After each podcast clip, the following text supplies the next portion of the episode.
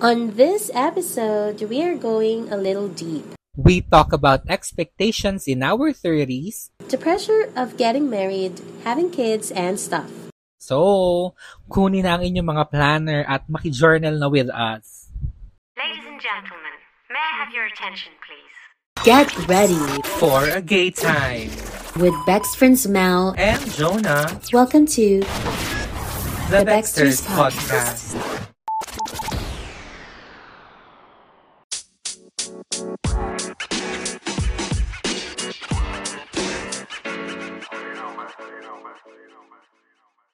Ano na, Bex? Ano na?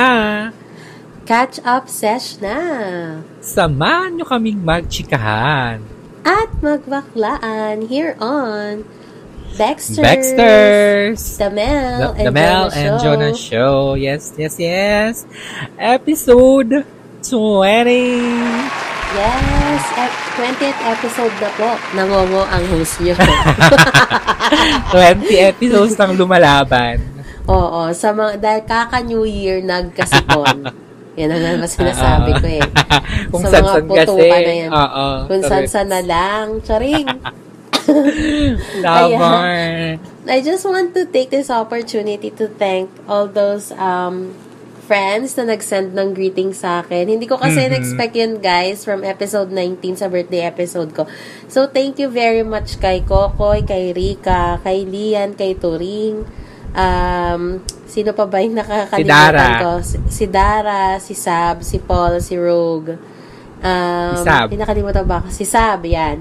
Thank you, thank you so much sa inyong uh, fab greetings. Sana magkita-kita tayo sa next birthday ko. Oo. And Charing. thank you sa ano, sa pag-respond sa aking ano, tawag. Sa Oo, natin kasi tawag. merong mga ibang tao na di nag-reply kay Mel. Charing! Eme lang, eme, eme. Eme! Eme! Mm, Pero yan, thank you guys. Ah, hindi ko kasi na-expect na may ganun pa eksena si Bex. Si Correct. Baxter Mel. So, thank you, Mel. Appreciate ko yan. Alam mo yan, anytime, anywhere. Ano daw? Ay!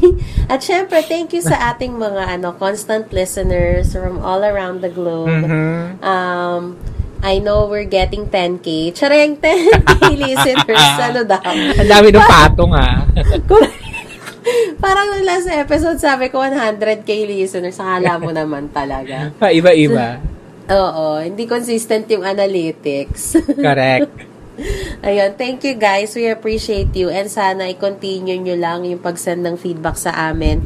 And of course, your suggestion on how we can make the show better or if you have any suggestion na rin with the topics that you would like us to discuss.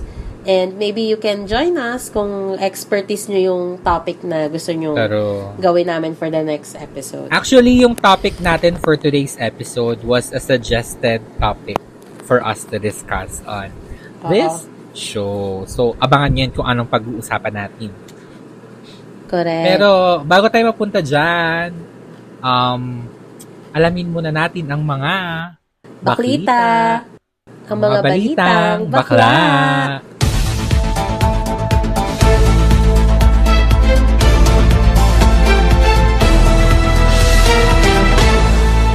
Ayan. Yan. Ito, na, nga. Mainit-init pa. Parang this week lang nangyari ang ano. Sige, Bex, kwento. Yan. Ito nga, may mga eksena, may eksena. And I think everyone knows about this, lalo na if you're active in social media. Kalat na kalat Mhm. na po.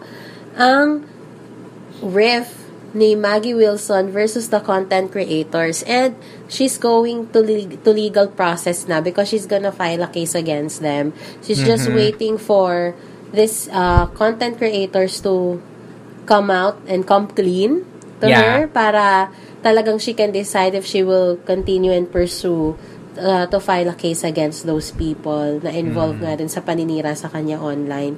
Pero what's the story behind um, this paninira to Maggie Wilson? I think it really has something to do with the ongoing issue that she has with the ex-husband.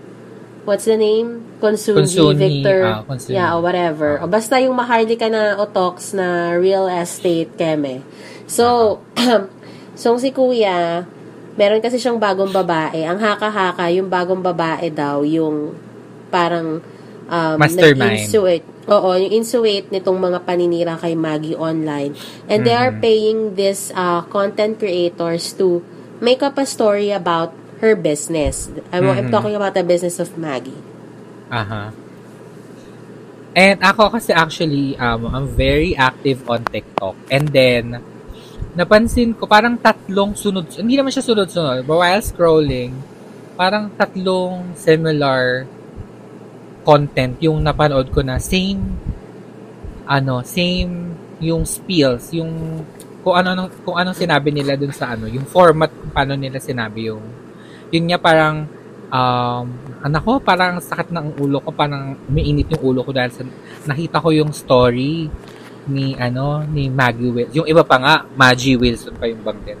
Na, Oo. ano daw, na, basta ang bottom line, wag na nating i-divulge kung ano sinabi nila kasi hindi naman totoo.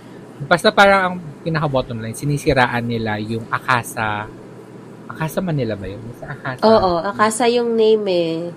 It's And still somehow si- related kasi dun kay ano kay ex-husband kasi when Si- this business was built sila pa rin that time. So, yun nga, parang ang pinapalabas nila is any scam ng Akasa yung mga customers nila. Parang ganun yung, they're trying to insinuate that na scammer si Maggie Wilson and the business, ganun. So, yun. Tapos, yun na, may lumabas na na content na compilation of all these content creators na super same yung spills as in word per word ganun yung structure nung paano nila inalabas, including yung screenshots ng mga nilalabas nila and whatever. So, yon Tapos, um, so nakaabot kay Maggie and then, yon she's fight, ano na. Ang ginawa niya was, I think, bago niya in-announce na alam niya, na alam niya na niya yung nangyari, nag-background check na sila dun sa content. And some of these content creators may mga million plus followers na. So, it's very concerning na alam mo yun, yung etong content creators na to, parang they essentially they were like a troll farm, 'di ba? Oo. Oo. So parang yun, ang- parang nag-research muna si Maggie tapos parang nag-post siya sa IG niya na, na I know your names, I know kung saan institution kayo nag-work or nag-ano. So I'm requiring you to post a public a public apology parang i-retract niyo yung statement na sinabi niyo and then isend niyo sa akin or kay Tim Connor. I, and I think Tim Connor is is is her lawyer. I'm not sure. Ganon. Tim Connor Then, is yung current niyang jowa.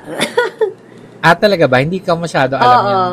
Oo, Basta si yun. Tim Connor yung ano niya, yung current niyang um, partner. Basta maharlika din to si Kuya. Taga, parang taga-Thailand si Sir. So, So go. parang ganun nang nangyari, parang post post kayo sa TikTok or kung saan platform kayo nag-post nung nung fake news, post kayo doon ng public apology, then send nyo sa amin yung pinost, yung link. Then we decide kung kasali kayo sa kakasuhan or hindi. So hindi pa din hindi ka pa din talaga lusot. Correct.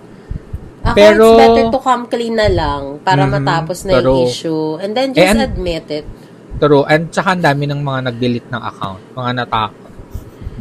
O, di ba nga? Nang Dam- dahil lang sa pinagagagawa nilang yun, maghihirap pa sila after gaining million of followers. Correct. Ano, um, ang binayad daw was 8K ang bayad sa kanila. Di ba? 8K. And then meron pang- para sa 8K. Pero meron pang nag-come out na initially daw parang 10K dapat yung PF niya. Pero kasi parang ang nangyari, naging third party na yung pasahan ng message. 7K na lang yung natanggap niya, ganyan. So parang it's really like a troll farm na ano, na bayaran kayong ano, to bayaran kayo para magpalaganap ng fake news. And it's just sad na most of these content creators are um, young people, sobrang bata pa nila, na it- ito ba yung future? Nagpapadala tayo sa sa pera for alam mo yun, unang-una, you lose your credibility. Ano pang you call yourself an influencer pero hindi ka nag-fact check kung totoo ba yung details ng pinopost mo on your on your as your content. Parang ganun. So um yon and uh, syempre hindi din natin maiwasan na if they can do this to someone na walang a- alam mo yun, parang tahimik nga yung name ni Maggie Wilson eh. Parang she's like someone na, yes, she's part of showbiz, pero hindi siya yung ganun ka, alam mo yun, pa, pa, pa eksena talaga. What more, anong kayang gawin dun sa mga politicians? Nung election, 'di ba Yung trolling na nangyari. So, this is very a big concern na kailangan as um, internet people, maging wise tayo with the content that we consume and the content that we create. Yan eh. Yes, exactly. It's really alarming because um, the power of social media is, um, you know, it's something that really can make an impact to people. Kung ano man kasi yung napapanood nila, Mhm. parang, syempre, yung iba, subjective. So, they feel like, whatever they see, it's gonna be validated by these people. So, parang mas kakaroon sila ng strong reason to have that kind of um, perspective about something. So, yun nga, gaya ng sinabi ni Mel, just be smart um, with Mhm. what you are watching and what you want to consume to yourself. Correct. Kung ano may mga gusto mong ma-absorb. Kasi, na, I always remember to fact check. Yun na lang. Pero- Just fact check. Let's not dwell on something na alam naman natin na it might not be true. Alam mo yun? So, marami na ngayon nag-iimbento ng mga storya-storya. Hindi lang sa ano, hindi lang sa showbiz, pati sa personal na buhay. Charing! So, so may mga ganyan in, re- in real life, no? So, yung mga nag-iimbento, wala namang patutunguhan yung mga yan. Mas okay nga na tahimik na lang eh, like Maggie. Oo, true. Gawing So, confidential. Correct. Ayan. And then, of course, since tayo ay mga Baxters, I'm pretty sure marami tayong listeners na mahilig manood ng Drag Race Philippines. And it's just so happen na today po ang finale. Final four na Correct. po, mga Bex. Sino ba ang ating final four, Bex? Ayan, ang ating final four ay si Arizona Brandy, si Bernie, Captivating Cat Cat at si Miss Jade So. Ay, mali, mali. Si Pa. Miss Jade So, ganing. Pa. Ang So, kilala yan. ko lang talaga si Bernie tsaka si Katkat dahil sa O-Bar. So, Aha. kamusta naman ang ibang mga contestant? In fairness, there, I, I'd say this season, dito sa apat na to, they all deserve to win. Pero, Mm. syempre, ano, as a fanay, meron ka talagang Talagang someone bet. na, oo, Ah. na bet. Ang bet ko to, ang pinaka-bet ko sa kanila as a queen in general is si Miss Jade So. Pero, Ah. ang gusto ko manalo si Bernie. Yan. Ah. You know, I'm, I'm However, really, I'm really curious about uh, how Bernie is performing because I've been seeing a lot of supporters around for her sa Alam mo kasi ano, she's a very good polished queen and also Mm. may charisma siya, yung parang hindi siya mayabang, she's very chill, Ah. she's parang natural na natural, ganun, walang Ah. walang halong eme, ganyan.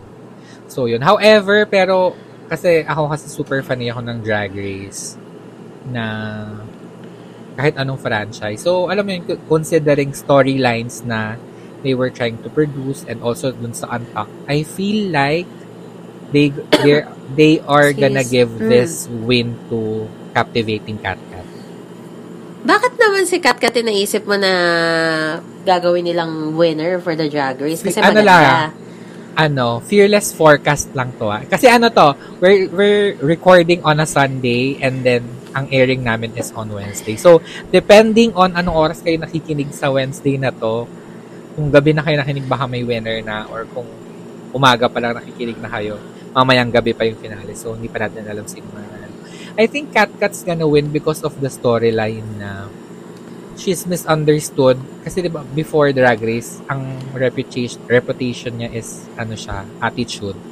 Yan eh. Parang Yun nga yung naririnig ko around. Oo. Mhm. Pero magaling siyang performer. So, tapos this season, parang pinakita dun yung, ano niya, um, redemption arc ba? You can, can you call that? Parang, people can change, ganun-ganon, kineme. And then, also sa Untucked, kasi, nung first episode, may dala siyang, ano eh, standee na picture niya. Oo. And then, every Untucked episode, yung mga queens na umaalis, nagsusulat sila ng note dun sa sa standee. So, parang weekly, kahit hindi siya na-eliminate sa Anta, lagi siyang kasali dun sa eksena kasi nga nandun yung standee niya. So alam mo yun, feeling ko, ano yun, isa yun sa mga factors na parang ini-instill sa viewers na watch out for her. Parang ganun. Kasi alam mo ba nung last episode, nung last season naman, nung season 1, ang napansin ko naman doon, um, about, si Precious yung nuna- nanalo, di ba? Lahat ng episode, main episodes, si Precious yung huli nilang pinakita Ah, bago okay. nagtatapos ang episode. So, feeling ko may mga ganun eh. May mga ganung z- scenario with Drag Race. So, yan. Okay. Let's uh, wait for it sa ating mga fanay ng Drag Race Philippines. And of course, share your thoughts with us and let us know who are you rooting Mhm. for. At sana manalo kung sino man yung um, inyong napupusuan. Correct. Ayan. Yan. Ayan. Ito another drag-related news. Another drag-related um, bakita. Na big winner ang Drag Den Philippines ni Manila Luzon sa Asian Academy Creative Awards 2023 na nanalo ang Drag Den Philippines ng Best Non-Scripted Entertainment and Best Host sa Manila! Luzon. I've always liked Manila Luzon from Mhm. watching her in season 2 and Three. ano, basta totoo, ang at season 3 pala. So, ayun, totoong tao lang talaga si girl kahit attitude Oo. siya. Correct, correct, correct. naman, di naman masama yung attitude niya, pero alam mo yun, she's just passionate about Aha. drag. Kaya siya ganon. Tara. Kaya she always looks for excellence. So, I really admire her and she really did a good job to, to drag then. As in, ang galing niya mag-host. Ang Correct. power ng mga outfit niya. As in, Mhm. she, see, she's really the one who's pag drag queen ka, siya talaga dapat yung i-look up mo. Isa sa mga dapat mo i-look up other than the other drag queens. Alam mo yun. Correct. Parang hindi siya mawawala sa list as a drag queen. Ganyan. Secret na lang natin, pero gusto ko talaga magpalit sila ni Mama pa. Can I just kasi, say, can I just say, I have the same thoughts with you. like, I, I was wondering bakit siya nas, I mean, maganda yung drag den. In fairness to how they promote drag den before, Aha. it was a good promotional uh, videos. So, uh, um, I'm really wondering why Manila Luzon was not picked for Drag Race Philippines. Mhm. Um, don't bash me ha, pero kasi feeling ko mas bagay si, alam mo yan, mama, si Paolo is known sa Itbulaga. So, ang training niya, masa, and kanal humor. Not, I'm not saying that in a bad light ha. Parang, syempre, may ganun talaga eh. So, feel, Oo. eh, ang drag din, mas ganon. So, feeling ko mas bagay siya sa drag din. And si Manila is more um, experience sa drag race. Oo, tsaka So, galing siya doon eh. And oo. nag-all-stars na din siya for how many times? I think two times or three times na siya nag-all-stars. So parang, ano pa ba? Ano pa ba yung hindi niya alam sa drag race? You know? Pero, also, uh, isa din sa mga critic ko sa drag race kasi is parang hindi nila in-adjust yung script writing nila to Mama Pao na ma-English, ma... Basta parang di, parang tinatry nilang i-emulate si Mama Ru. Eh, Ma- Paolo is not Mama Ru. So, Correct. ano mo yun? Sana... Mamaru is kung- mamaru. True, kung gusto nilang si, alam mo yun, if they chose, I mean, they did choose Paulo to host, sana tinailor nila yung script writing sa humor and sa personality ni Mama po. Kasi, to be honest, medyo awkward yung spills, yung English, English, English na spills. Kasi Na- nga, hindi niya mother tongue. Char! I Ah. mean, hindi ka na, hindi naman talaga siguro siya Englishero in real life. Yeah. That's why it's really hard for him to, like, Mm-mm. talk in English. Alam mo yan? Yeah, so awkward siya, awkward siya kahit yung interactions niya, with ibang queens. May minsan lang lumalabas yung totoong personality niya. Pag may magjo-joke siya na ay pang itbulaga na naka, which is funny kasi it works for him kasi doon siya kilala. Yeah. Tama yung atake. So sana if, if for season 3, hindi sila magpapalit na host. sana gawin nilang mas fit for Mama Pao yung script writing kasi madali namang i-adjust yun eh. 'Di ba? Eh, hindi nga, maka, hindi nga ka nakakayanan ng mga scriptwriter, be. Kasi nga, Alam niyo, sa mga scriptwriter, kung nahihirapan kayo, tingnan mag-chat GPT. Kung di na kayo ng utak nyo. Charing lang. Wait, tapos na yung ano ah, tapos na ang strike ng ano ah, ng SAG-AFTRA, yung sa US, di ba nag-strike yung mga writers dahil nga sa AI and sa ano, hindi Ah, tamang... really? I Oo, didn't know. I didn't know that. Yeah. Oh, additional baklita to, guys, ha? Bonus Oo. baklita. Siguro mga 3 months, 4 months na din silang nakastrike. So, natigil lahat ng writing ng mga members ng SAG. SAG is Screen Screenwriters Guild or whatever, whatever sa US. So, Di ba Screenwriters Actors Guild something? yeah, yeah, yeah, yeah. Parang ganon. So, if, Yeah, mem- you- if okay. you're a writer and member ka doon, so nag-strike silang lahat and yung actors also. Kaya kung mapapansin nyo, yung mga ibang shows, wala masyadong promotions and madami rin show na na-cancel. And madaming show ang madedelay because of this strike. Ang reason ng strike is kasi parang um, something with the contract sa writers na if, for example, Stranger Things, you're a writer there, pag sign mo sa kanila, hindi na mag-iiba yung sweldo mo. Kahit gaano pa maging kalaki yung show. Ibig sabihin, Yeah. for example, Netflix lang yung kikita. Kasi palaki ng palaki ng show, palaki ng palaki din yung yung income na pumapasok sa Netflix. Pero yung writers na mga nagsulat, wala silang residual. So, parang yun yung pinaglalaban nila. And also, kasi nga, yung AI, AI din. Parang, it, it also affects na gumagamit na ng AI yung mga ibang producers to create scripts. Which is parang, for me, ako ah, hindi ako against AI, pero parang, I'm 50-50 about it. Parang, yes, we can use it to our advantage. Pero also, kasi parang, ang pangit na mawala yung human touch. to Yes. Stuff. Yeah. You can use AI, but you have to be smart about using it in the sense that Mhm. you don't lose your identity as an artist and as a writer. So, it's all about um, having the right usage for this particular platform Mhm. where you can benefit talaga. So, ayun. Kasi yung iba parang wala ng utak, eh, doon na lang inasa talaga lahat. Ewan ko lang ah. May mga, may mga ganun kasi, parang, nasa contribution mo dyan? Alam mo yon So, parang hindi naman Hello. talaga sila yung nagsulat. Well, anyway, that's an additional baklita for you guys. Pero wala to sa Um, script. An- Wala to sa Sorry, script medyo, ah. Sorry, medyo madaldal ako. This episode, naka medyo ano tayo.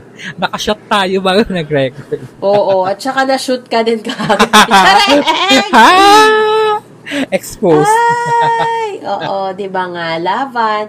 Okay, um, let's go naman sa ating next baklita, which is really sad because sa Mhm. mga Harry Potter fans, Michael Gambon, who played Dumbledore, dies at 82, mga Beck. So, Mhm. eto na nga, na, ah, he died because of pneumonia. So, Mhm. ayan siya. Namatay na po si Dumbledore ng Harry Potter. As in, literal to, eh, hindi lang dun sa movie, but yung gumanap Correct, po correct, dun sa movie. Actually, Botegi na ano, talaga. Actually, pangalawa na siyang na-text na Dumbledore. Ay, yung una, kasi matanda na talaga yung Oo, ex. true. Yung pinakauna, na. talagang, Oo. talagang lolo A na talaga. Siguro mga Si na, Richard Harris ba name nun? Oo yata. Oo, di ba 1920s yun? Charang nang una. Gawa-gawa. 1920s yung pinanganak. Gawa-gawa. Hindi, ayun. Pero, um, it's really sad, lalo na sa mga, ano, kasi talagang, uh, well played talaga yung role niya dun sa Harry Potter and napakagaling niyang actor talaga. Mhm. True. So, ayun, it's really sad. So, condolence sa ating, ano, yes. sa kanyang Rest family. in power, Michael Gambon. Yes, rest in power. And ano, tuloy-tuloy lang tayo sa panood ng Harry Potter. Kung nami-miss nyo siya, nandyan lang naman yan. Correct. Correct. Ayan. Sa pagbabalik ng Baxters, ayan, mag-focus naman tayo sa talagang topic natin. Ano na ba ang ganap pag 30s ka? Ang mga pressure, mga kaplanuhan, di ba? True. More to come. Sa pagbabalik ng Baxters. Baxters!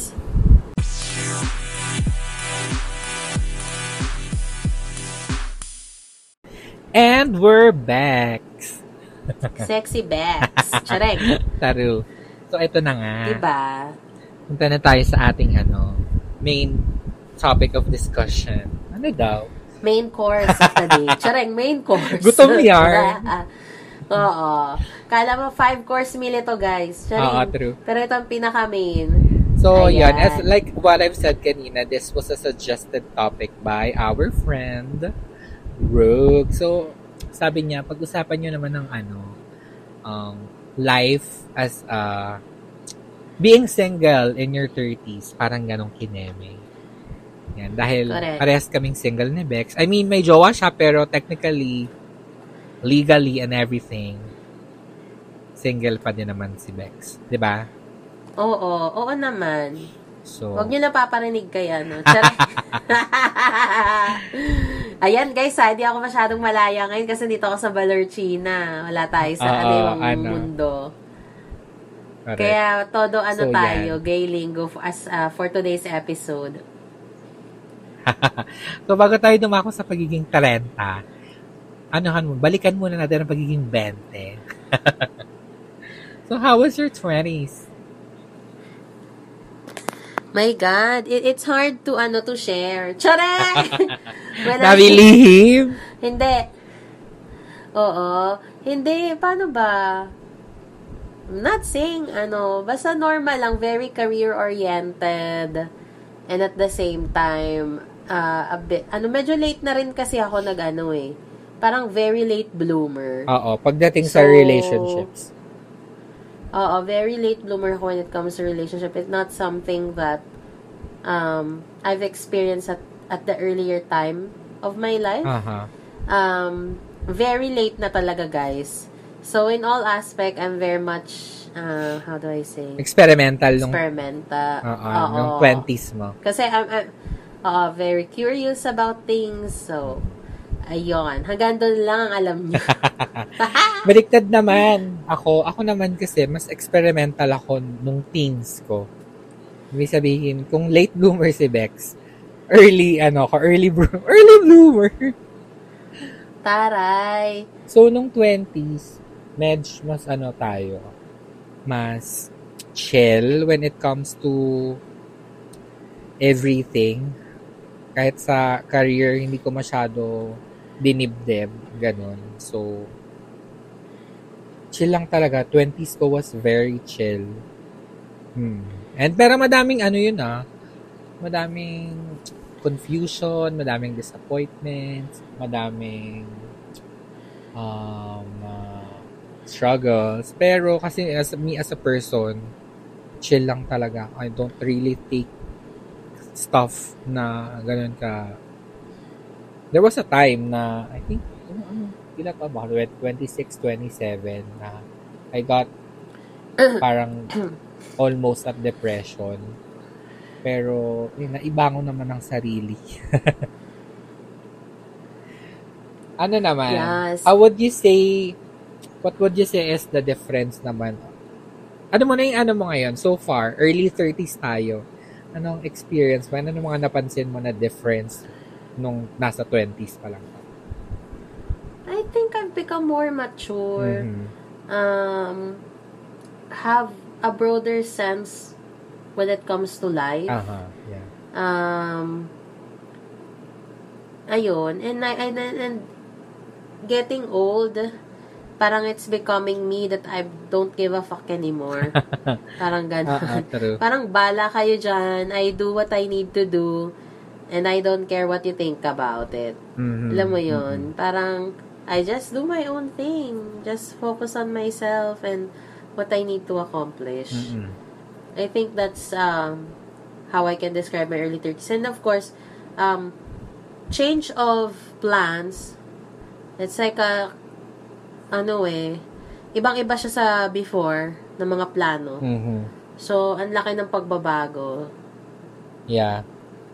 What about you? Ako naman, siguro, I just take career more seriously this time around. Kasi nga nung 20s, parang Oo. I was trying out different stuff. Nag, ano ako, nag-TV ako, nag-fashion house ako, nag-philanthropy ako.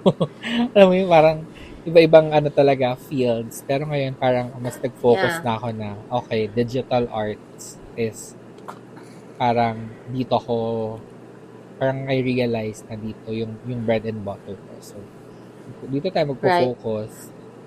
Yun, mas Right. focus on... Well, So, pero, mm, in terms naman of, ano, other aspects, wala masyado. Same-same lang. ano, doon naman tayo, doon naman tayo parang baliktad, Bex, kasi I found a stable career when I was 26. Aha. And then, come when I was in early 30s now, it's like crazy. Nakala mo naman kakagraduate ko lang ng college, ah. na parang ako nakawala sa kung ano, na parang exploring and parang I'm going back to what my passion is. Yeah. Parang ganun yung Mm. nangyayari ngayon. So, I'm very much excited on what will happen to my life in the coming years. Um, I'm very much positive about it. Yeah. Alam mo, feeling ko also, alam mo, lagi every episode may, reala- may realization ako sa friend, bakit nag-work yung friendship natin. Kasi parang like yung sinabi mong baliktad na, ano, parang mas, kasi nga dahil magkaiba yung experience natin, meron tayong different POVs, point of view about different stuff. So, pag nanghihingi ako sa'yo ng advice, nasa ibang POV ka, and when it ikaw naman yung nag-iiba ng, nangihingi ng advice sa akin, iba din yung POV ko. So, parang mas nakakapag pagbatuhan tayo ng ideas to each other.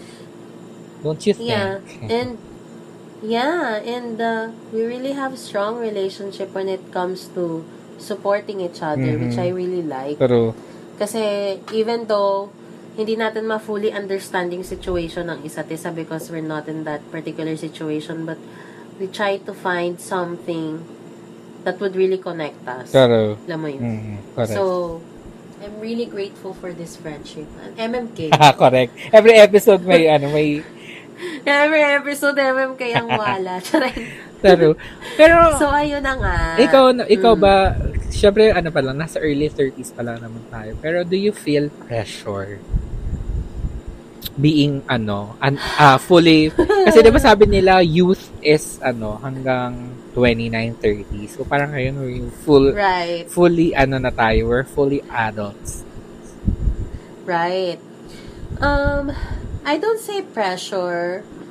Um, kasi nga, lagi na sinasabi ko, even the first episode, um, everyone has its own timeline. Aha. Siguro, dumating, hindi ako mag, I don't want to be hypocrite saying na I don't feel any pressure before. But, um, nearing my 30s, when I was young, siguro mga nasa 27 ako, 28, tapos iniisip ko, shit, magta-30 na ako, ano na mangyayari? Yung may mga ganon. Yeah. So, no, that time, actually, pinaplan ko na dapat 27. Makilala ko na yung the one. Dapat 30, kakasal na ako. May mga ganyan pa akong timeline Ah, before. yeah. Pero nung dumating na ako sa 30, parang doon ko na-realize na bakit ba ako pressure na pressure dati? Eh wala namang pagbabago. I mean, it doesn't really change anything kung ikasal ka or hindi ng 30. Parang you'll just really have to do everything at your own pace, at your own timeline, when everything is ready for you. Hindi mo kailangan pangunahan yung sitwasyon. Kasi kung para sa'yo, para sa'yo. Pero, Yun. Kasi mga nangyari sa buhay natin, like yung kinasal, nabuntis, um, nagkaroon ng magandang career, lahat yan, it's because para sa'yo. ah, Nung time na yon para sa'yo na siya. Hindi dahil um, malandi wala ka. kang Charing. effort. Oh. oh, hindi naman dahil sa hindi ka nag-effort to make that happen, no? But everything that is happening to your life is conspiring to make that situation happen to you. Aha. Alam mo yon Yeah. Parang nakilala mo si ganito kasi connected siya sa ganito na magiging connected ka din doon to become successful, something like Yeah. that. So, um, it's a mix of everything and I feel uh, very excited about my life. Nice. That's what I'm feeling right now. Mm-mm. Oo. That's good. Ako naman, wala pressure. Pressure for what? Siguro pinaka-pressure ko ngayon is to move out. Kasi I'm still living in our family home. Which is, kasi for me, right now, it works. Kasi, alam mo yun, mas nakakaipon ako. And also, wala namang, ano, ay parang, ayoko namang iwan muna dito sa bahay. Kasi nga, madaming, ano, complications in our family. Ako, ako ito ah, ah, masasabi ko dyan, Bex, um, I know usong-uso ngayon yung mga pag-move out. Correct.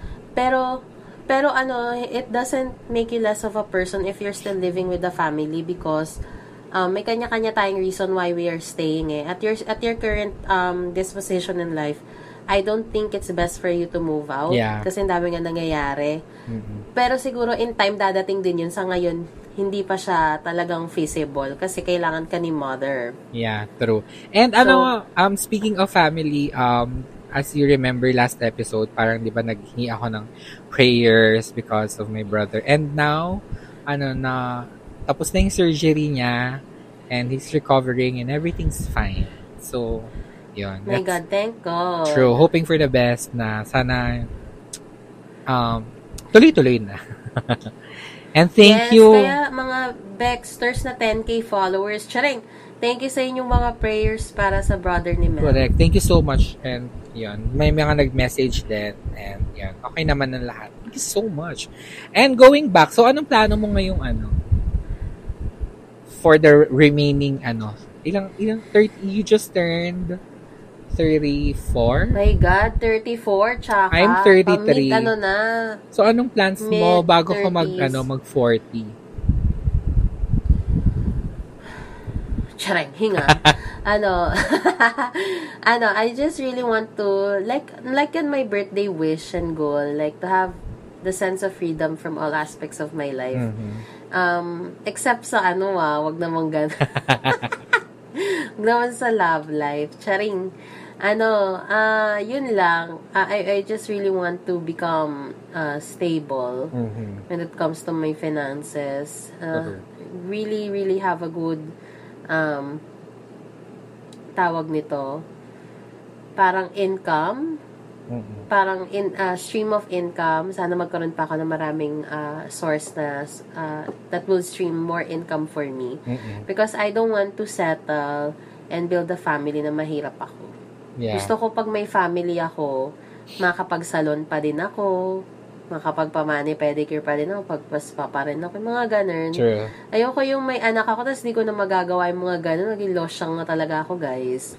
yun. So, so, ah, yun yung ina-aim ko sa life for now. I'm not really looking furthermore.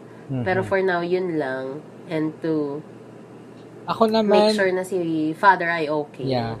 Ako naman, I'm planning, uh, um, bago ako mag-40, sana may business na ako. And I have my Same. own place. Yun. Yun lang yung pinaka-goal ko talaga. Wala masyado sa ano, mag-asawa. Kasi alam mo, as, as, a, as a gay person, very different yung pressure na, I, I mean, not pressure, yung expectations. Kasi, as, as, as bakla, yung na-expect, di ba, tumanda kang mag-isa. Excuse me, oo nga. Kebs, eh, mag-isa. Sinasanay ko na yung sarili ko. Kimi! Um, ilapit mo na, saan mababalak mag-solo? Doon ako lilipat para magkapit bahay tayo. Pero hindi, ano naman, I'm not, like I've said nung, ever since we started this, I'm not closing any doors naman. Pero it's not just in my plans, I think. Pero if okay lang naman, if meron, why not? Go. True. Pero ano nga ba ang mga expectations for people in their 30s? Ito ang nakita namin sa ano, nakita ko to online, the content wolf, yung nag-post ng article. What are the annoying, sabi doon, annoying expectations? Ayun, Or- feeling kasi ng mga tao, number one, you have sorted out your career already, which is, doesn't make sense. Kasi parang binibigyan mo ng deadline yung sarili mo. As long as you live, you have the option to choose on what career path you want to take. Mhm. Even if you're an engineer and you want to shift to be an architect, Yeah. it doesn't matter. Kasi, sa totoo lang, you'll do good in your job when you want what you're doing Yeah. True. when you love what you're doing and when you're passionate about it anything will will come down into place. Like everything will just go into place na magiging perfect ang lahat basta gusto mo yung ginagawa mo. Kasi you won't just work para matapos yung work. You will always aim for excellence. You will always aim na you will always exceed whatever is is, is, is, is expected from you Mhm. True. pag gusto mo yung ginagawa mo. Pero kung hindi, you won't be able to be successful in any career that you would wanna take. Mhm. True, true, true. Next naman na expectation is to have a uh, to have body like a fitness model. Sis, Ay, nako, Bex. anong klaseng expectation to?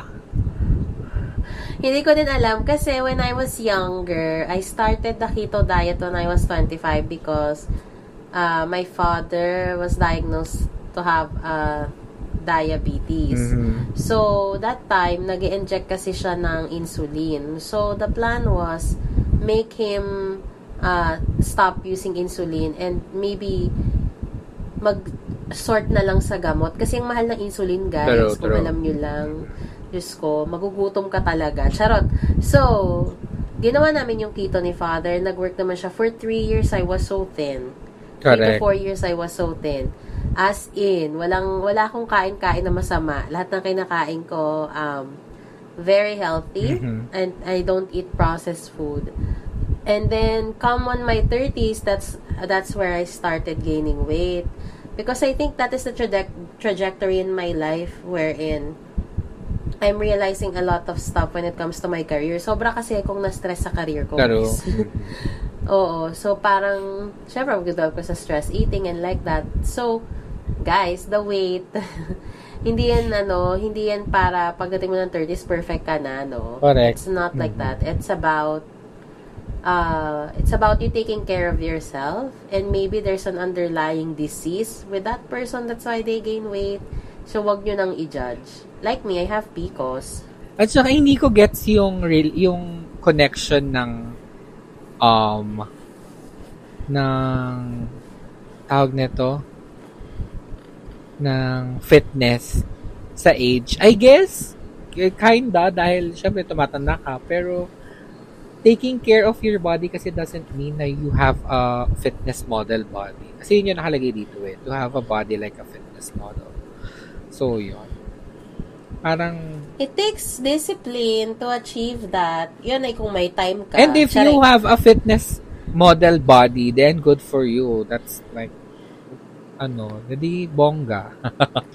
pero If, if, ikaw ang may time mag-workout. pero if charing. you don't, parang don't succumb to the pressure. Succumb! Yes. Okay, another expectation according to this list, be married and own a house. Ayan na. Ito na nga. Number one na ano ko, na, number one na ano ko dito, na police is si father. Ang hanashi nitong nakaraan, hindi ka pa ba'y kakasal? Buntis ka ba? Sabi ko, hindi ah. Yung mga ganon. Para kasing sinasabi nila, alam naman namin na tumatanda ka na, kaya mo ganito, ganito. Parang, girl, hindi dahil doon. Talagang ganito na ako ever since. I mean, I'm very much open to this type of setup that the relationship that I'm into right now. Mhm. It it doesn't mean na parang it's because I'm leading towards to settling down soon because I don't want unless I have the money. You know, Mhm. I don't want unless I, I'm stable enough to provide for my children. Sabi, So- sabi nga nila, hindi ka mapapakain ng pagmamahal. 'Di ba? So yung ting ito, ito guys, hindi naman sa pangaano ah. I'm I'm I'm very uh, I admire those people na kinasal tapos walang wala. Kasi paano nyo nakakaya paano nyo nakakayanan yung everyday? Yun na lang. Paano nyo napapakain ng mga anak nyo? So, ako, Kudos to you ayokong guys. dumating.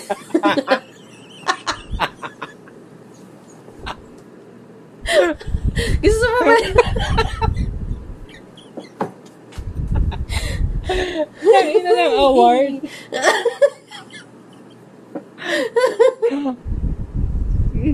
Kung kayo, kinaya nyo. Ako, hindi ko kaya. So, yun na lang yun, guys. Di ba nga, Mel? Hmm, true. Ako ano, Ayokong pagdaanan yon Yung isipin ko everyday shoot, ah, paano ko maano yung tuition fee ng anak ko? Paano kaya kakainin ito bukas? Ano kayang bibigay kong baon? Yakap. Dahil ayoko pagdaanan. Di ba? ang baon, so, ang baon ng anak mo ingat. So, congratulations sa inyo at kinakaya nyo. Kasi ako hindi eh. Yung mga ano, malalakas ang loob. Ako hindi. Correct. Kasi may, may mga naririnig pa akong advice, Bex, na parang, pag andun ka na makakayanan mo yan, ay, dahil ayoko. ano titiisin para makain? Alam mo yun? Correct.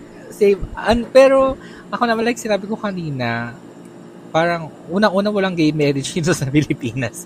So, paano mapapakasal? Pero may pressure, hmm, pressure wala. Wala talaga, not at all. And parang nasabi ko na din ilang beses, wala akong balak talaga magpakasal and mag-asawa. Pero yung own a house, yeah, I want. I Oo want talaga. naman. Ako din. Bala ko yan. Pero, hindi na wala naman akong deadline dyan kasi it will come. Mas masaya kasi maraming marami kang pera when, when you buy your own house para hindi mo rin tinitipid yung sarili mo sa pagpapaganda ng bahay. Correct. Di ba? True. Ito, another ex- Parang wala kang budget. ito expect another expectation mag-anak. Yan. Diyos, ito na, nabanggit ko na to kanina guys. Sobrang nag-expect yung tatay ko na jaunties ako nito ko. Nung nag-birthday ako recently, ang Hanashi, buntis ka ba? Sabi ko, wheezy. so parang, Busog lang. Ito naman. oh, kasi nga jumubi si ate. Uy, pero nagagamit kong ka, ka, kajubian ko sa, ano ah, sa mga pangyayari. Like, nung nag-bus kami ni Omid pa Mindoro. Kasi bet ni Omid dun sa harap ng bus. Eh, yung Aha. sa harap ng bus, pag uupo ka, dapat senior ka or PWD or jaunties ka. Kaya nagtanong yung... Wait lang. so, nagtanong yung conductor, sabi, ay, sa ano po yan? Excuse. Sa senior po yan. Tapos sabi ko, paano po pag buntis? Tapos sabi, ay sige po, sige po. Gano'n na lang siya. Wala lang siya reaction. Ay, nang Basta ang hana... Basta ang hanashi ko, jaunties sake. O, oh, edi naging successful. O, di ba? Lover. Nasa priority lang si Akla. Ako kasi, ano eh, for the alaga ng mga pamangkin eh. So, parang, keps. Pero ang cute naman din nung mga ano, syempre may mga friends tayo, may mga babies. Hindi ka ba na-pressure sa ganun? Sa kanila? Hindi Mga naman. kabatch natin At least na. meron sila... At least meron na silang pampakain sa mga bata, di ba? Oo, Yun true. lang yung iniisip Oo, ko. nakaka-proud din wala naman eh. yung So, friends go. natin. True. And parang wala naman ako nakitang friend natin na ano, na may anak na hikahos. Alam mo yun? Ayoko na lang mag-talk. Okay, go. Pero yun, nakawala akong plano mag-anak ever. Eto, be generally settling down in your life. Are you settled? No. Ako din, no.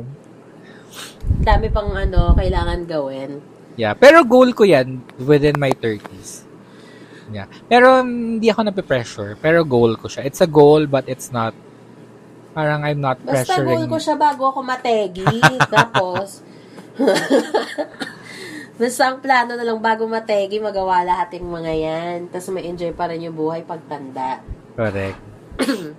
Eto next, be um be earning ano, cash na ano, madaming cash yung nakalagay, dollars and dollars and dollars.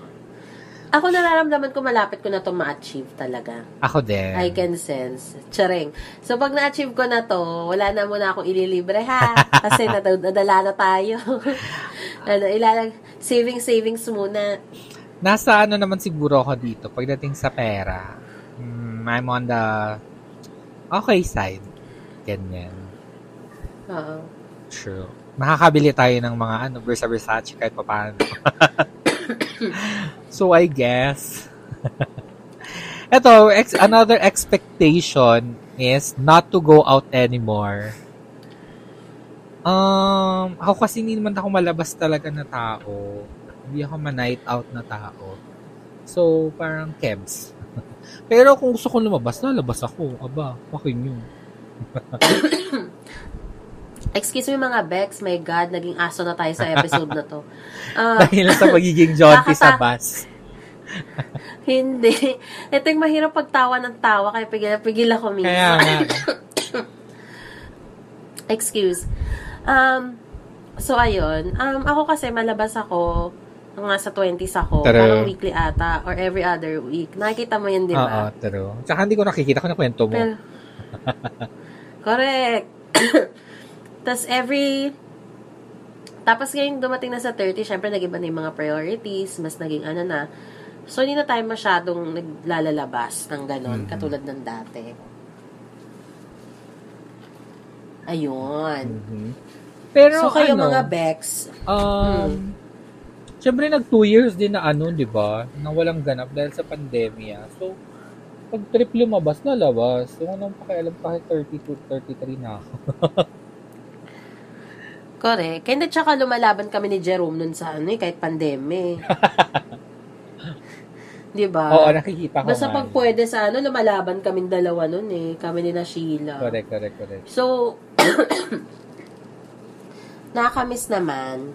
Kamiss naman ang mga ganyang moments sa life. So, yan. Yan ang Ayun na nga. expectations. Kayo ba, mga Bex, na pressure ba kayo sa ano, sa mga edad nyo ngayon? Kung anong edad. Kasi, kasi di ba um, kahit anong edad mo, iba-iba ang ano, kada edad, age group, iba-iba ang expectations and pressure.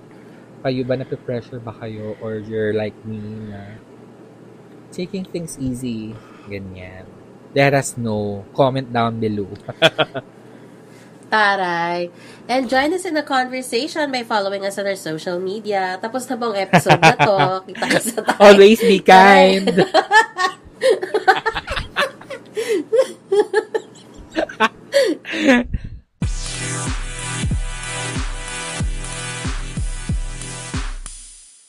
And we're back, mga Bex! It's a prank. Yes. Hindi pa tapos ang episode. Correct. Alam nyo, ginawa ko yun kasi nga di na kinakaya ng ubo ko yung mga nangyayari. Alam nyo, parang magto two months na nga akong may sakit. Pansin nyo ba? Baka matetegi na talaga ako. Charing. Pero anyway, ang ating segment na ito is about, ano nga yun, Bex? Dahil nga bobo tayo mag-explain. Taking charge. So, paano tayo magiging in control of our life despite the, ano, ang, ang haba ng explanation. Taking charge lang yung nakasulat. Ang haba ng, ano, ano, eme, eme. Ano, meron natin, ihahandle ang ating stories. Ganyan. Unang-una na dyan, um, you have to realize na as a 30-year-old person, you get more respect. Ganyan. Oo. In a sense, lahat ng mga Ano? tao, Oo. inoopo-opo ka na, kinukuya ka, Oo, ka, true. charing. True. Pero ano ah, wag kayo magde wag kayo magde-demand ng respect. Ang, ang sabi nga ni ano ni Mommy Bay, ang ano, respect in earn. Gani. Yes. Ayan. And, ayan, number two is, we have better understanding on things. 'Di ba? Pero wisdom na ba ito? Oo, pasok na pasok dyan. So, kung kailangan nyo ng advice, magtanong kayo sa mga nasa 30. Charot. Hindi naman. May mga bagets din naman kasi na Hmm. magaling mag-advise. Wala naman sa edad yan. Yun nga lang, mas maraming Oo, na-experience true, sa true, buhay yung mga mas, ano, mas older sa atin. Correct. Mm-mm. True. Hindi naman din ano to lahat ng sinasa lahat ng nasa list na to is not ano ah, hindi siya applicable I guess sa lahat. Pero at at for uh, to some extent siguro naman as 30s na na people I guess relate siguro tayo dapat dito. Correct. Okay, next is ano, kailangan, it's okay to reminisce about our past, like yung 20s natin, nung mga bagets pa tayo, pero wag tayong masastock dun sa idea of being young, Yeah. age-wise. Oo. Ganyan. Kasi syempre tumatanda ka eh, so kailangan mong sabayan yung edad mo, di ba? Huwag tayong magpapastock na, ay, ganito kasi yung life ko nung 20s ako or ganito ko nung bagets pa ako. So, kailangan may maturity na nangyayari. Correct. Ganyan. And life, Hindi naman masama mag different. ano, hindi naman masama mag Oo, true. Hindi naman masama mag ano, mag-reminisce. Huwag mo lang sigurong i-dwell na alam mo yun, na-stuck ka na sa ideologies mo ng 20s. correct. At saka every time you age yearly, dapat nagle-level up ka talaga. Charet. I mean, mas dumadami na kasi experience mo, mas dumadami na rin learnings mo. So, you really have to pick Aha. up with those things that happen to you and, you know, try to apply it para mas maging better kang tao. True! Ayan. Eto, Okay, ano yung next? relate na relate ako dito. Ulit-ulit ko nang sinasabi. You don't have to explain to yourself to anyone. So, whatever Mhm. you are doing in your life, for as long as you are not hurting anyone, you don't have, you don't owe them an explanation. Just do what you need to do. Um, True, true. Kasi pas, mapag mas focus ka sa sarili mo, mas ma-achieve mo talaga kung ano yung goals mo sa life. Aha. Yeah, and ano kasi, um, syempre nung 20s mo and nung teens mo, parang medyo defensive ka sa mga decisions mo. Kasi nga bagets ka pa eh. So ngayong medyo, ano na tayo, nasa adult stage na tayo. Hindi mo na kailangan magpaliwanag. Kaya mo na yan. You got yourself. Yes. And then, when you're at this age, you know what you want and you don't settle for less. So, sa mga 30s, alam na alam ko na you also relate to this um, since we have experienced all the downsides of life when we were younger. Syempre, we always want what's the best for us and we won't just settle for something that is less of us. True. So, Pero ano din na, mm-mm. syempre meron, hindi naman, like sinabi ko kanina, hindi naman lahat to 100%. Syempre meron pa ding people who are already in their 30s, pero they still don't know what they want. It's okay. You still have time to figure it out. Yan, wag mong madiliin yung Correct. pros- ano kasi siya, proseso siya. So, kailangan mo talaga siyang pagdaanan. And, iproseso mo siya. Hindi pwedeng lost ka, you don't know what you want, and you don't do anything about it. Kailangan mong pagdaanan yung process of figuring it out. Correct. Hindi, kailangan, hindi pwede yung pepetics-petics ka lang na aasa lang tayo sa destiny, aasa lang tayo sa faith, aasa lang tayo Correct. sa religion. I mean, you can believe on those things. Pwede kang maniwala sa destiny, naniniwala ako sa faith, naniniwala ako sa religion, but do not rely on it. Yeah, don't just rely Kailangan to may- ano, um, Destiny's Child. Chareng. Kailangan may ano, may actions. Mm-mm. Ganyan. Correct.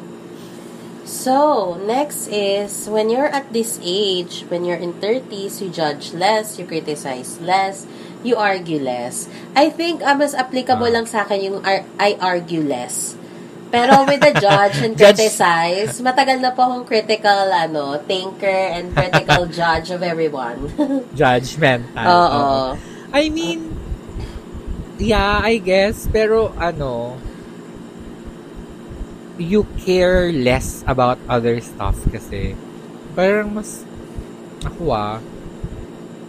Yes pag nanonood ako ng for example dr- drag race yung syempre doon magjo-judge ka magki-criticize ka. Pero in real life parang ano I let lalo na for example on TikTok yung mga napapanood ko doon tapos medyo questionable yung mga ginagawa ng ibang tao. Parang if it doesn't affect me or hindi naman sila gumagawa ng something illegal or bad, parang, okay, basta that's your thing, do your thing. Mm-mm. Diba? Kasi in, in the same, in the same, ano, vein, parang, ako kasi ayoko din na judge ako na nakikriticize me ng, ng mga hindi ko kakilala, ganyan.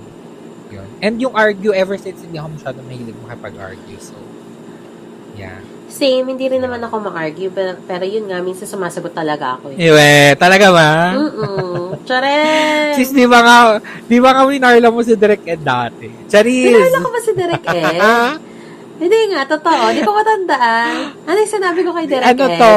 Oh my God, Derek Ed, rest in peace. Oo, rest in peace, Direk Ed. We love you. Ano to? Video Fest. Third year oh my God, tayo. tapos anong hanashi ko sa kanya? I want to recall. Actually, di naman, ano, ang nangyari, ano, judging to ng, ano, ng, anong category nyo? News kayo, di Sa ba? news kasi talk show kami. Oo. Oo. Tapos nung judging, parang di tinapos yung episode nyo. Tapos nag-ano ako, Oo. violent reaction ba? Oo, true. Ano sabi ko? Yun. Tatandaan mo. Di ko na matandaan. Basta sinabi, bakit po hindi tinapos? Ganyan, tapos nag-explain. Tapos tumingin, eh, si Bago yata leader nyo. Tama ba? No, Basta bago ganun. was ano kasi, ah, tawag nito. O siya ang ano, chairman ng Video Fest? Baka siya yung chairman ng Video Fest kasi nga Selams ano siya eh, Selams officer. Parang, sabi mo sa kanya, ano, bago lang gagawin? Parang gano'n. sa harap ni Direk Ed. sa harap ni Direk Ed. Tapos sabi ni Direk Ed, pumasok kayong dalawa, pinapasok kayong dalawa dun sa, ano, Mascom Lab. Hindi mo na matandaan. Hindi ko na matandaan yung eksena na yun. Oh my God, I'm so bitch. Oo. sa harap talaga ng teacher of eksena. OMG. Pare. Pero kasi gan- So, ganun lang talaga ako, guys. When I know that something is wrong, I I wouldn't let myself be silent for something. There's need to be Oo, true, true. somewhere that someone will need to voice it out and that's gonna be me who will voice it out. Oo, pero syempre may realization yun in parang in hindsight na okay lang kahit hindi tapusin kasi yung judges nil yung judges natin I think alam na nila yung umpisa pa lang kung maganda yung output or hindi. 'Di ba? Na-realize naman natin yan later Oo. on. Na. Tsaka alala Isa ko dun sa video na yun sa news, may sakit din ako nung nagbabalita ako. Pero grabe, I think natatandaan ko yun yung parang, ano, bago wala kang gagawin. Yung gano'n. Oo, natatandaan diba? ko ngayon. I remember that. Kakaloka. Ayan. Ayan, next is ano, you start being concerned with your health. Ayan, this is very Ganyan. important kasi pag tumatanda na tayo, mas marami na tayong nararamdaman, mas prone tayo to um to get Mm-mm. disease. Um, eto, like nangyari sa akin, two months na to, guys, baka kung ano na, Tsarek! Hindi, magwa one month pa lang naman, pero ano, nakakaloka lang. Siguro kulang lang ako sa vitamin C What? and pahinga. True. Tsaka may mga activities na ano, na dating ginagawa mo parang kebs lang. Ngayon may sakit na yung katawan mo Oo, after. ngayon nga, alam mo, alam nyo guys ha, to be honest, hindi ako sakitin. Hindi talaga ako sakitin. As in, di rin ako pala absent sa school, even sa work. Nung nasa, nung nagka, nung college nga, halos pumapasok kami ni Namel na walang tulog, pero laban, wala kaming sakit. Pero, Tapos ngayon, True, mawalan ka true. lang ng tulog ng, let's say, yung sobrang workaholic ka ng isang linggo, dahil magkakasakit ka na after. Parang kala mo True. naman, matandang-matanda na. Kakaloka. mm Kahapon, um-activity tayo. Sa sakit ng katawan ko today. O, di ba? Ah, ako din masakit yung aneria ko. Charing. Eh, dati naman, kebs-kebs lang kahit everyday. Charis! Oo. Ngayon, pag ano, parang, ano, parang feeling ko, tuwalya na lang ako. Charing! yung after, sin- At least hindi, at least hindi tissue. after sinampay. Shoota ka. Ayan. And then- ito na. Next is Next. appreciate small and quiet moments. Ako, nagiging introvert ako paminsan-minsan na. I mean, not with the Baxter show or with work, but sometimes, I tend to be quiet. Kasi Mm-hmm. parang yun yung alone time mo, yun yung peace time mo, yun yung me time mo for yourself. True. Ah, ito ano ko, ito, habit ko to, mag, yung ano, yung small and quiet moments. and talaga naman, ever since talaga, min, in, hinanamnam ko yung mga ganyan eksena. So, feeling ko that will be a big help for me in my 30s. Kasi alam mo, nakasanayan ko na siyang gawin. So, parang trained na ako sa pag-appreciate ng mga maliliit at ng mga ano moments na alam mo yun kasi dun nandun yung totoong joy eh. Wow! Alam mo naman talaga. And then lastly, be grateful na na-experience mong tumanda. Kasi di ba, may mga iba hindi naka-experience tumanda. Correct. Parang ano? Alam mo, kay lalo ko inuubo eh. Hindi ba? Expe- enjoy mo lang yung moment. Huwag kang masyado magpa-pressure. Yung iba nga, Kahit madaming yung iba friends. nga, after college, nategi na eh. So, be grateful. Gabi. Hindi ko nga sinasabi. Uy, pero ang sad nun na, di ba merong tinatawag na ano? Ano nga tawag dun sa group na yun? Ay, wait. Wait lang, anong Ano tawag yun? dun? Yung mga celebrities na na nategi ng 27. Circle of 27. May tawag dun eh. 27 Club, di ba? Hirap-hirap, hirap na hirap. Mm. Bu- Sila ano, Jimi Hendrix, ah, Amy Winehouse, Kurt Cobain, Yan. mga ano. Kayo ba mga Bex, we wish nyo ba to be part of ano? 27 Club? Charing. Gagi, at lagpas na tayo. Gawa tayo ng bago. 33 Club. Charis! Lako, nagpas na din ako, di ako abot. Ay, gawin natin 35. oh my God, one year to live. Gago ginule, no? Uy, gagi. Hindi lang guys, ha? Uy, Kung kumatok. nating i-manifest. Kumatok ka dyan sa food. Ayan. Nakakaloka. Hello, who's there? Uy, mahirap pa ano yung mga guys, podcast natin. Minsan nagkakatotoo yung mga nasi. Kaya, Uy, gabi yung kay Tony Fowler. Shoota. Kaya nga, Shoota talaga yun. Kasi- Nakinig ba ng podcast yun? Baka pinapaharap na ako ngayon ng ano, social media, kapisanan ng mga social media. Kasi ako di ba pa naman na nag-open ng topic na yun. Bakit si Tony Fowler din yung ano, and kasuhan, di ba? Kasi di ba parang two weeks ago yun na episode natin. Correct. Tapos just this week, kinasuhan nila si Tony Fowler ng criminal case dahil sa mga music video. Correct. Oh my God! Shoot ah! so, kapangyarihan po ang reach ng Baxter's podcast. Correct. pero So, yun. pero may disclaimer ako nung bi- binarda ko siya nung episode na yun. Sabi ko, ah, at least siya, alam niya kung saan siya magaling. Yan, yan yung ano niya Oo. forte niya, so go for it. Pero- Pero, the point of me pointing that out is for yung um, same similar ko, ano, yung mas parang- malalang ano, mas maging ano lang, maging equal lang tayo, maging fair and just lang tayo to Mm-hmm. everybody. Hindi lang dahil straight to, hindi ko to aanuhin. Hindi ko to uh, kakasuhan. Pero dahil ito, nasa third um, gender community ito, ito yung target ko. Kasi hindi sila normal. Alam mo yun? Pero, so yun. Wala na naman yung sa outline natin at nailagay na. Kaya- Buti naalala natin. Shoot, hindi ko na nailagay sa outline. Yeah. Anyway, so yun, yun po ang mga ways of ano taking charge in your 30s. Correct. At Get a syempre- charger. Charis. Hoy, tama na. Lala ng ubo ko, Bax. Gigigil ako sa'yo. okay, sige. Tapos na ulit yung episode. Bye! Para makaubo naman ako. Charing. Always be kind.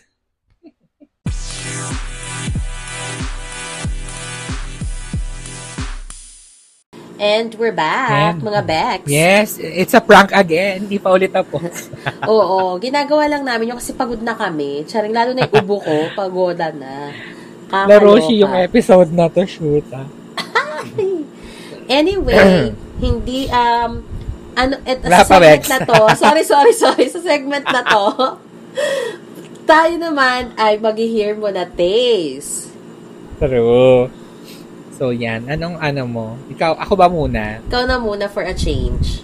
Okay, sige. Ang ating hear mo ta- ang aking hear mo taste this week is ano, a new song from Troy Sivan.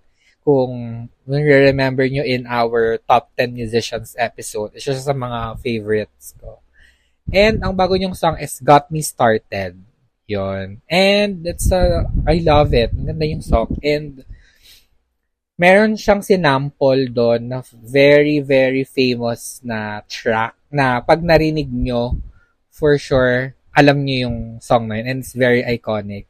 And first time na inalaw nung nung artist na gumawa nun, yung na-sample yung ano niya, yung yung kanta nila and ginamit siya ni Troy. And it's good. Maganda. I love it. Ano, wait lang. Sinesearch ko yung kung ano yung sample. Bag Raiders Shooting Stars. Yun. Yun yung sample na ginamit ni Troy sa ah, Got Me Started. Check it out, guys. Ikaw, Bex, what's your Hear Mo Taste? Ako naman, um, I've been liking the song of, recently ko lang kasi narinig, yung song ni Lana Del Rey na Say Yes to Heaven.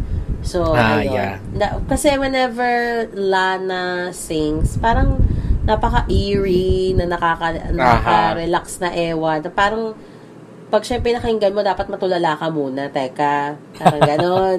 may ganong ano siya, eh, may ganon siyang impact sa life ko. So, Correct. very chill kasi yung ano niya, yung vibe niya. So, I love it. I love this song. Hindi siya related sa episode na to, but you know, um, if you want to chill, um, you can listen to that song. It's uh, it has a very very nice uh, lyrics then.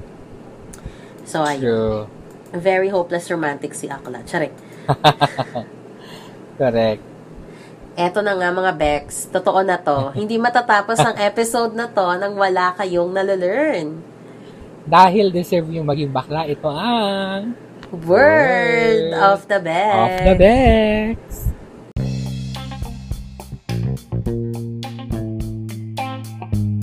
Ayan. Ano ba ang ating word of the Bex today, Bex? Okay, dahil pinag-uusapan natin ang pagtanda, this episode, ang ating word of the Bex ay thunders or thunderbolts. Winner! I love it. Na ang meaning ay matanda. Ganyan. Ayan, correct. Thunder. Thunder. City. Thunderstorm. Ganyan. Correct, thunderbolt. Lahat sa thunder, sabihin matanda. Gamis. Correct. So, kung meron kayo pinag-uusapan sa harap nyo na matanda, sabihin nyo itong thunders na ito eh. Uy, hindi. Hindi. Actually, ang funny kasi yung mga ano, yung matatanda lang nila yung thunders. Oh my God! Are you serious? Oo, true, true. May mga ibang, may mga narinig na akong mga, in real life to ah, na mga matatanda na, thunders na ako. I love it. Ayan. At isang episode na naman pong nairaos. Totoo na to. Tapos sa True. episode na to. Oo, this is it. yes. Sana nagustuhan niyo ang episode na to and syempre looking forward kami sa inyong mga comments and suggestion kung ano pa yung mga pwede natin pag-usapan. True. I had so much fun recording this specific, wow, ang arte. Arte, Alam mo, it's the booze. oo. You know, I'm struggling to record because of my cough and colds. Chareng. So, pagpasensya nyo na pong episode na to, another episode na naman po nangongo ang inyong Baxters na si Jonah. So, hoping na sa next um, episode na maririnig nyo ko, eh maganda na ulit ang boses ko. At dahil dyan, to show your support, please follow our social media accounts at Baxter's Podcast. We are on Facebook, YouTube, um, IG, TikTok, nandyan din Yeah. kami. I'm, ano, I'm currently working on, ano, catching up sa pag-upload on Facebook and YouTube. Tsaga-tsaga lang, maaabot ko na. Nasa, um, so far, ang uploaded on Facebook and YouTube is hanggang episode 13. Yeah. So, yun. And I just wanna shout out dun sa kuya from Shangri-La Mall na chika ko kanina. Dun sa may NYPD stall, yung sa fries, keme. Basta yung sa snack um, stall dun sa may ah, cinema ng Shangri-La Mall. Hello sa'yo, Kuya Christian. Kasi nga, pinipicturan ko yung poster ni Leonardo DiCaprio. Kuya niya naman nagsiselos. So, ngayon, ang eksena tong si Kuya. Sabi niya, mag-ano daw ako, mag-walling daw ako sa tabi ni Leo, Jirits. so, hello sa'yo, Kuya. Salamat sa support. Ayan. And then, ayan, i-follow niyo si Mel at romelpaul620 or at between.jobs. Um, kung gusto niyo Tada. makakita ng mga transformation sa makeup, sa drag, and everything, i-push nyo yan kasi maabot na siya ng 1 million. Pag umabot siya ng 1 million, naabot din tayo ng 1 million sa Baxters. Gagi, wala. Layo ko pa. Malapit na tayo dyan. Mga 2 years in time. Chareng! Lapit ah. And ngayon, pag nakinig kayo, kung saan man kayo nakikinig, rate naman, ano, rate nyo naman ang aming podcast. Give it 5 stars. Yes. Galing. Ang dami ko nakikita nagvi-visit na naman ng page pero hindi nagla-like. Nanggigigil ako sa inyo, guys. I-like nyo Like, na, like i-follow me. nyo na kami. And then, pag di kayo nakontento, pag may time kayo, kasi kami wala, mag, ano na kayo, gumawa na kayo ng dummy accounts para mas dumami ang following. Chareng! Anyway, um, yeah, i-follow nyo na rin ang Isla de Oro uh, Hotel Correct? uh, on Facebook and Instagram. Diyan pa lang ako active. But eventually, once my online um, platform for bookings is uh, is launch and then that's the time na mas nadami yung ano ko, yung social media platform like TikTok, YouTube. So ngayon one at a time lang Mm. tayo guys. Um, thank you sa inyong support and so far I've been getting a lot of likes and improvements with the page. So maraming maraming salamat sa inyong suporta. And if you know anyone who's want to book my event, seminar, Pero- doon na lang. Ano? Kung nakahagard na kayo sa pagiging 30 at kailangan nyo ng pahinga, go na kayo sa Isla de Oro. Correct. Umaura kayo doon. May peace. Char. Kasi walang Tara. signal doon eh. So, mahagard ka talaga. Di ba? So, yun lang guys. Konting push at weekend na naman. Um, Aha. Laban lang tayo sa buhay. At intindihan na, Aha. take care of yourself. True. Thank you so much for listening. Thank you, everybody. maraming Salamat. Bye. Bye. Always be kind. You've been listening to Baxter's, The Mel and Jonah Show. Follow Baxter's on Spotify and subscribe on YouTube. You can also find us on Google Podcast, Apple Podcast, Facebook, TikTok, and Instagram at Dexter's Podcast. That's B E K X T E R Z Podcast. If you like this episode, rate and review our show on your podcast app five stars.